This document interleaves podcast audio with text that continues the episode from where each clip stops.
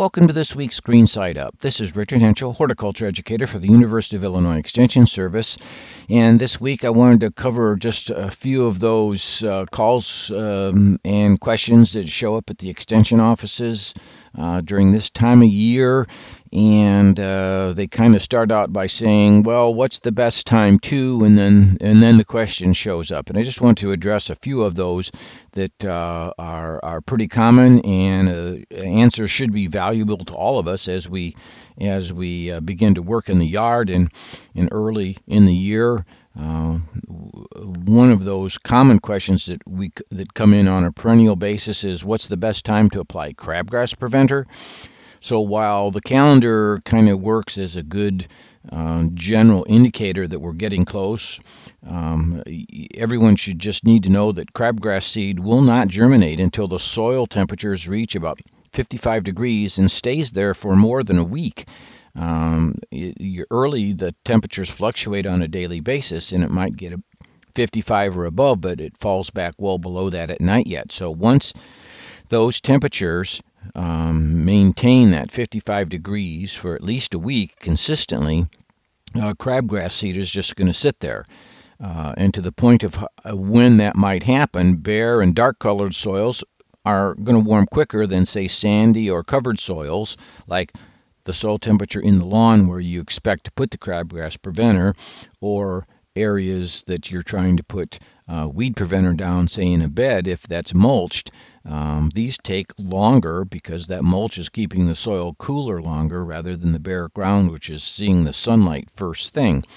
So we have to pay attention to the calendar, as I said, but yet uh, crabgrass preventers or, or, weed preventers in our flower beds and things uh, um, get down when the soils are right, not necessarily by a, so by a calendar date.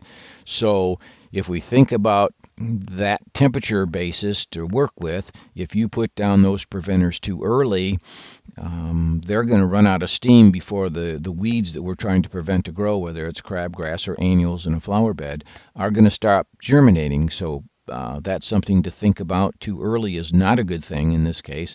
Put down too late, and some of those seeds will weed seeds will have germinated before the, your application, and you're going to have some anyway. While it's going to prevent uh, further weed seed germination, either in the lawn or or in your flower bed. So timing is everything when we talk about uh, crabgrass preventers or weed preventers in our in our flower beds. Another one that comes in frequently is what's the best time to start apple tree sprays? And I just use apple trees as an example because they're typically throughout the state the most hardy, certainly up here in northern Illinois. Uh, and we're really very close to needing to start those sprays. Um, we have the we you may or may not have already gotten a dormant spray on, and that happens when temperatures are above freezing uh, for at least 24 to 48 hours.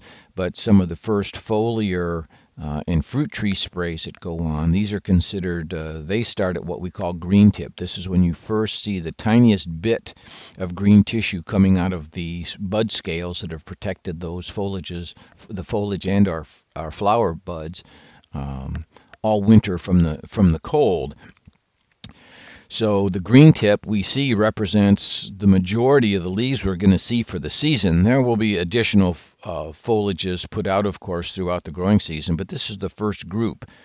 And keeping the leaves from, from that green tip point to when they're fully expanded and beyond uh, will help prevent some of our, our two most um, potentially damaging diseases, both apple scab and cedar apple rust, which are a fungal disease.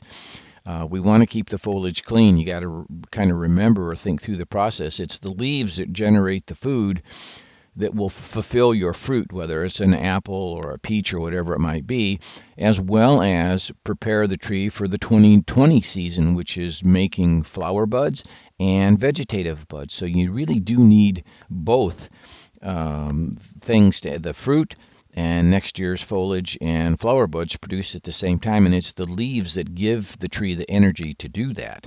So that's why it's so important that we uh, protect those leaves throughout the throughout the season.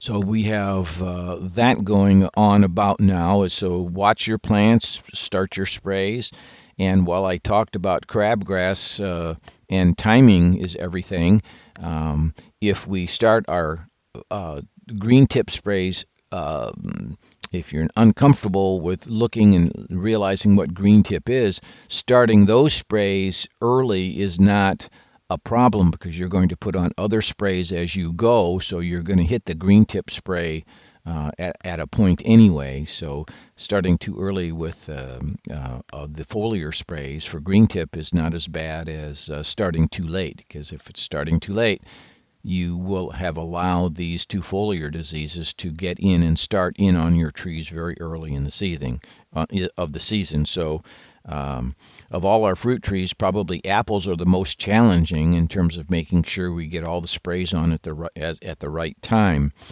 And uh, the last part here is uh, when do I start my seeds for the vegetable garden, or when do I start my vegetable garden from seed? And that's all about um, uh, the vegetables you're thinking about growing. All of them have a specific range of temperatures they prefer.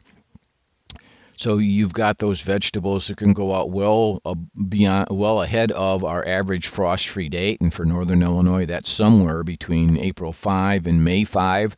Depends upon kind of where you live at this point in in northern Illinois and and uh, then read those seed packets because they will tell you everything you need to know. If it's a, a cold tolerant vegetable, uh, like um, say the spinaches and the lettuces, uh, they'll go out where the soils are, are, are pretty darn cold, um, all the way down the list until you get to your warm loving vegetables, which require strong, warm soil temperatures, consistent soil temperatures, and warm air temperatures as well. So you have uh, that wide range. It's the seed packet that will tell you all the information you really need to know in order to uh, put those seeds out at the right time to get the best crops possible out of your vegetable garden.